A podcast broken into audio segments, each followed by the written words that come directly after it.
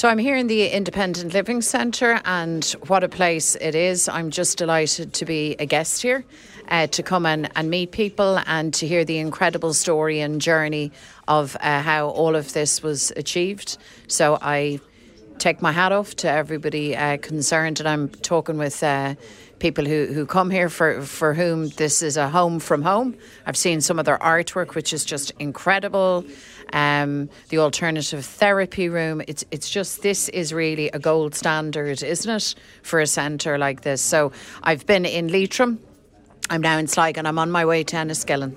Fine pit stop in the middle, I suppose. Yes, there have been a number of local issues here that have been to the fore in recent weeks, namely the N17 and I suppose Yeah. the the not selection of Sligo to be included in the Western Rail Corridor as well. Just get your views on that. Yeah, well, look, in, in terms of infrastructure, there is a long history of the state being very, very slow in general, but very slow in, in relation to this uh, region, and we need to turn that around. When we talk about change, very often people say, well, what does that mean? Well, part of change means that everybody is included. And I'm a Dubliner, obviously. The, the eastern um, seaboard is focused on for reasons that are obvious, but, but Ireland is bigger than the greater Dublin area. And I think policymakers and investment decisions have to catch up with that. Here's the good news the good news is that the state has a lot of money. Like we have windfall taxes that are very considerable. They're also repeat uh, revenue. And we need to be very smart, very intelligent, very forward looking in terms of how we in- invest that money. I think the population on our island is going to grow. We're not quite at pre famine levels uh, yet, but our demographics are really strong. And that's a good news story. I think growth um, out to the Shannon, beyond the Shannon, into the west is going to be critical. And by the way, the western coast is where we have our eye for the big opportunity around offshore wind.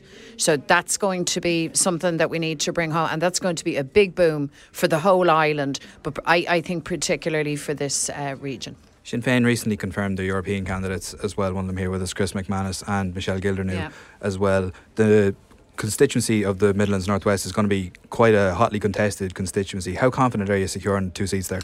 Well, I am very confident that we have an outstanding ticket in Chris McManus and Michelle Gildernew. Michelle is new to the European contest, but she's certainly not new to political life. She's a former agriculture minister, MP, huge community and political experience like uh, Chris. So I think they make a very dynamic ticket.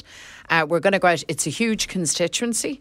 We are having conversations with communities, interest groups, people all across uh, the the region and the constituency, and we're asking people to e- elect our people almost, I suppose, as as the first example of change. Like change starts with these uh, elections.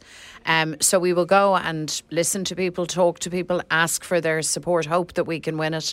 And then the important thing that I want to say to your listeners is that every vote given to a Sinn Féin candidate uh, will never be wasted. We respect every vote that we get, the mandate that we receive. We know the expectation for change is very, very large. It's a big task ahead of us. We do not countenance failure, um, only success, and we are going to work really, really hard. That's fundamentally my commitment and our commitment to people. Can I just get your view as well on the government supplying 50 million euro for the redevelopment of Casement Park as well? Well, they they have made uh, an announcement. It's actually a record announcement in terms of Casement Park. Um, in terms of the, the A5 and other infrastructure, this has been a long time coming. You know, uh, the promise uh, for for this infrastructure was made years and years ago. But that said, I'm delighted the the promise or the the announcement has been uh, made. And just to say, every euro, every pound that's invested in infrastructure on the island benefits all of us. We are a small island. So every time that we improve our infrastructure, sporting, transport, or other, we all win. So I, I think it's welcome that the government has made that uh, announcement.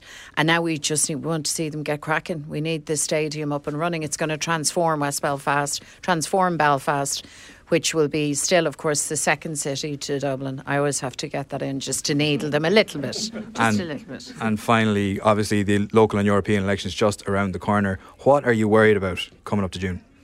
I'm not worried at all. Actually, um, I'm I'm hugely enthusiastic for these uh, elections. I love being out and about. You see, so this really suits me. I mean, I love uh, the work in the Dáil. Of course, is very rewarding. It's challenging at times, as uh, Martin Kenny will will attest. But uh, but but really, out and about is where you where you really find out how policy is working or not, and what's helping people or not. And I think that's hugely important. So I love election campaigns, which is probably just as well because we're a national organisation, we're organised nationally. So we seem to be always in one election campaign uh, or another. But getting out, meeting people, hearing people's stories, hearing people's ideas, that's, that's what drives us on. Thanks very much. My pleasure. My pleasure.